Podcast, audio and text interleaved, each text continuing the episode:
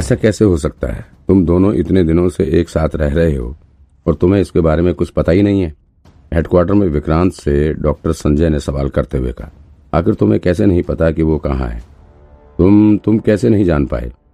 अरे, कमाल है सर, मैं यहाँ क्या करने आया हूँ और आप क्या सवाल कर रहे हैं? विक्रांत ने झुंझलाते हुए कहा, अगर मुझे पता होता कि वो कहाँ है तो मैं यहाँ क्या करने आता? मुझे कुछ नहीं पता कि वो इस वक्त कहाँ है और किस हाल में है।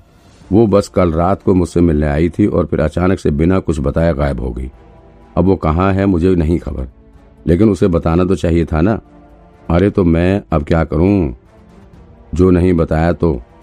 विक्रांत ने जवाब दिया, मुझे उसके बारे में बस इतना पता है कि उसका बर्थडे कब होता है। और वो मुझसे कुछ महीने ही बड़ी थी, बस। और कुछ नहीं बताया उसने मुझे कभी।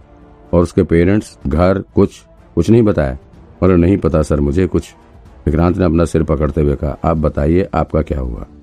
कुछ पता किया हेडक्वार्टर से कोई मदद मिली, कोई इन्फॉर्मेशन मुंबई पुलिस की एक सीनियर ऑफिसर गायब हो जाती है और आपके डिपार्टमेंट के पास उसकी कोई इन्फॉर्मेशन तक नहीं है?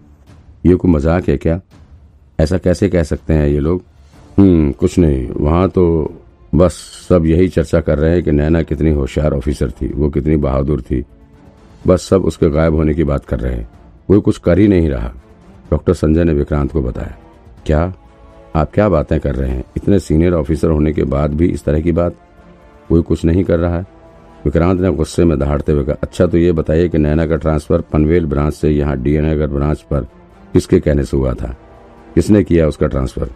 देखो, इसके बारे में भी ज़्यादा इन्फॉर्मेशन नहीं है। इतना पता है कि हाई कमान से ऑर्डर आया था ट्रांसफ़र का, डॉक्टर संजय ने विक्रांत से कहा। और इस बारे में मैंने तुम्हारे पुराने ब्यूरो चीफ अमृत से भी बात की है। उन्होंने भी यही कहा है कि ऊपर से ऑर्डर आए थे और मैंने बस उस ऑर्डर को फॉलो किया था। इसके अलावा उनके पास कोई इन्फॉर्मेशन नहीं है। गजब है, आप लोगों से कुछ नहीं होने वाला। विक्रांत ने डॉक्टर संजय को गुस्से से तरेरते हुए कहा, मैं खुद अपने दम पर सब पता कर लूँगा। मुझे किसी की मदद की ज़रूरत नहीं है। अब देखना, आप, मैं सब पता कर लूँगा। नैना को मैं ढूंढ निकालूँगा और किसी भी हालत में। विक्रांत, शांत हो जाओ, शांत हो जाओ, आराम से ठंडे दिमाग से काम लो। डॉक्टर संजय ने विक्रांत को समझाते हुए कहा, नैना सेफ़ है, उसे गवर्नमेंट के ऑर्डर से कहीं छुपने के लिए कहा गया है। उसे कुछ नहीं होगा, किडनैपिंग नहीं हुई है उसकी। जब तक वो गवर्नमेंट की कस्टडी में है, तब तक वो बिल्कुल सेफ़ है। उसे कुछ नहीं होगा। डॉक्टर संजय की बात विक्रांत को काफ़ी हद तक सही भी लगी। सही बात है, नैना की कोई किडनैपिंग तो हुई नहीं है। जहाँ भी उसे जाना था, वहाँ वो अपने मन से और अपनी खुशी से गई हुई है। और जिस तरह से हर जगह से उसकी पर्सनल डिटेल को डिलीट किया गया है, वो गवर्नमेंट के अलावा कोई और नहीं कर सकता है। और इस तरह से इन्फॉर्मेशन डिलीट करने के पीछे मकसद नैना को नुकसान पहुंचाना नहीं, बल्कि उसे सेव करना है। कुल मिलाकर अगर ये काम गवर्नमेंट का है या पुलिस डिपार्टमेंट का है तो फिर नैना बिल्कुल सेफ़ है। उसकी सेफ्टी की ज़िम्मेदारी भी गवर्नमेंट की ही है। कहीं नैना रॉ की डिटेक्टिव तो नहीं बन गई? कहीं ऐसा तो नहीं कि रॉ वाले उसे अपने खुफिया जासूसों में शामिल कर रहे हैं। विक्रांत के मन में ख्याल है लेकिन फिर अगले ही पल वो सोचने लगा। लेकिन अगर ऐसा होता तो फिर नैना मुझे ज़रूर बताती। कम से कम मुझसे तो वो ये बात कतई ना छुपाती। और अगर उसे रॉ एजेंसी में शामिल होना ही था तो फिर मुझे हमेशा के लिए भूल जाने के लिए क्यों कहती? रॉ में काम करते हुए भी तो वो मेरे साथ रह सकती थी। मुझसे दूर जाने की क्या ज़रूरत थी उसको? दूसरी बात, नैना की माँ भी काफ़ी हाई लेवल की पुलिस ऑफिसर है। और वो किसी भी हालत में अपनी इकलौती बेटी की ज़िंदगी को ऐसे खतरे में नहीं पड़ने देती। वो कभी भी नैना को इस तरह से रॉ एजेंसी में शामिल होने के लिए ना जाने देती। नैना की माँ का ख्याल आते ही विक्रांत के दिमाग में कुछ ख्याल आया उसने तुरंत ही डॉक्टर संजय की तरफ़ देखते हुए कहा, सर, एक मिनट। मुझे नैना की माँ के बारे में इतना पता है कि वो काफ़ी हाई लेवल के ऑफिसर थी और उनके इशारे पर ही जूनियर से लेकर सुपर सीनियर तक किसी भी ऑफिसर का ट्रांसफ़र एक जगह से दूसरी जगह पर हो जाता था। ट्रांसफ़र करना तो उनके लिए चुटकी बजाने जैसा था। यह सुनकर डॉक्टर संजय हैरानी भरी निगाहों से विक्रांत की तरफ़ देखने लगे। क्या बातें कर रहे हो विक्रांत? ऐसा नहीं होता है। ऐसा कोई भी ऑफिसर नहीं है जो चुटकी बजाते हुए जिसका चाहे उसका ट्रांसफ़र कर सकता है। ये सब बस कहने की बातें हैं।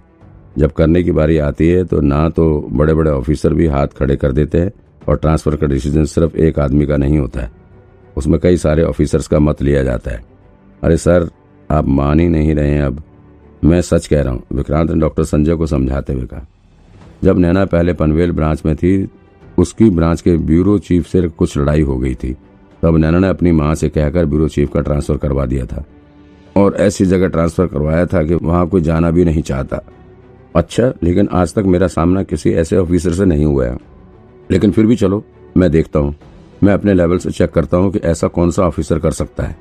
अच्छा तुम भी क्यों नहीं अपने लेवल से उनका पता लगाने की कोशिश करते हो? इसके बाद डॉक्टर संजय ने आगे बोलते हुए कहा, विक्रांत, मैं तुम्हारे गुस्से को जानता हूँ, लेकिन थोड़ा धैर्यता से काम लिया करो। तुम खुद थोड़ा सोचो कि नैना या उसकी फैमिली किसी डेंजर में है और गवर्नमेंट उन्हें सेव करने के लिए ही उनकी सारी इन्फॉर्मेशन डिलीट कर रही है। तो फिर तुम ऐसे पब्लिकली हल्ला करके उसके लिए खतरा नहीं बढ़ा रहे? तुम खुद नैना की मुश्किल बढ़ा रहे हो। डॉक्टर संजय की बात सही भी थी। विक्रांत को उनकी बात समझ में भी आई तो उसने डॉक्टर संजय की बातों को सीरियसली लिया। सही बात है, अगर नैना को सेफ़ रखने के लिए गवर्नमेंट द्वारा या पुलिस द्वारा उसकी आइडेंटिटी छुपाई जा रही है तो फिर ऐसे में उसे ढूँढने की कोशिश करना और उसके बारे में इन्फॉर्मेशन बाहर करना तो और भी खतरा बढ़ सकता है। लेकिन विक्रांत ऐसे चुपचाप हाथ पे हाथ रखकर बैठ भी तो नहीं सकता। वो नैना के बारे में ज़रूर पता लगाएगा। चाहे उसे अंडरग्राउंड रहकर ही काम क्यों न करना पड़े। Beep beep. इसी बीच विक्रांत के व्हाट्सएप पर मैसेज आया। उसने मैसेज खोलकर देखा तो पता लगा कि जतिन ने उसके पास नैना की फ़ोटो भेजी हुई है। ये फ़ोटो तब की थी जब नैना उसके साथ कैंपिंग और फिशिंग के लिए गई हुई थी। उस फ़ोटो में नैना का हंसता हुआ चेहरा दिखाई पड़ रहा था। विक्रांत बड़े ध्यान से नैना की फ़ोटो देखने लग गया और उसी की यादों में खो गया। नैना के साथ बिताए हुए हँसी मज़ाक के पल, गुस्से वाले पल लड़ाई झगड़े सब कुछ उसे याद आ रहा था। विक्रांत विक्रांत, तुम सुन रहे हो? डॉक्टर संजय ने उसे यादों की दुनिया से बाहर निकाला। हाँ हाँ क्या कह रहे थे आप? तो मेरी बात ध्यान में रखना। गुस्से से हर जगह काम नहीं चलता। धैर्य रखकर काम किया करो। हाँ हाँ सर, समझ रहा हूँ। विक्रांत ने जवाब दिया और फिर वो तुरंत उठकर खड़ा हो गया। वो वहाँ से उठकर जाने लगा, लेकिन कुछ कदम जाने के बाद वो वापस डॉक्टर संजय के पास आया और उनके टेबल पर एक पेपर रखते हुए बोला, ये मेरा अवार्ड लेटर है। इस पर मुझे हेडक्वार्टर के चीफ का सिग्नेचर और मोहर चाहिए। करवा दीजिए। इतना कहकर विक्रांत तुरंत मुड़कर वापस चला गया। उसने ये भी जानने की कोशिश नहीं की कि डॉक्टर संजय उसका ये काम करवाने के लिए राज़ी हुए या नहीं। विक्रांत के दिमाग में अभी भी सिर्फ़ नैना का ख्याल ही घूम रहा था। उसका मानना था कि अगर नैना किसी मुश्किल में थी या उसे कोई खतरा भी था तो वो मुझे ज़रूर बताती। ऐसे बिना बताए जाने का कोई सवाल ही नहीं है। वापस अपनी लैंड रोवर में बैठने के बाद विक्रांत और ज़्यादा तनाव में आ चुका था। उसे एहसास हुआ कि नैना का यूँ जाना कोई मामूली बात नहीं है। यह ऑफ़िस या काम से जुड़ी बात भी नहीं हो सकती। वो मुझसे लास्ट बार अपनी मर्ज़ी से मिलने आई थी। जाने से पहले उसने मुझे मैसेज भी दिया। ज़रूर उसकी फैमिली में कुछ चल रहा होगा। ज़रूर फैमिली में कोई प्रॉब्लम है। तभी वो यूँ इस तरह मुझसे लास्ट बार मिलकर बाय बोलने आई थी। विक्रांत के दिमाग में अभी भी नैना की वॉइस रिकॉर्डिंग वाला मैसेज घूम रहा था। उसने कहा था, विक्रांत, तुम मुझसे दो प्रॉमिस करो। पहला, तुम कभी पुलिस की नौकरी नहीं छोड़ोगे। दूसरा, मुझे भूल जाओ। नहीं नैना, नहीं, ये कभी नहीं हो सकता। तुम्हारी दूसरी प्रॉमिस मैं कभी नहीं पूरी कर सकता।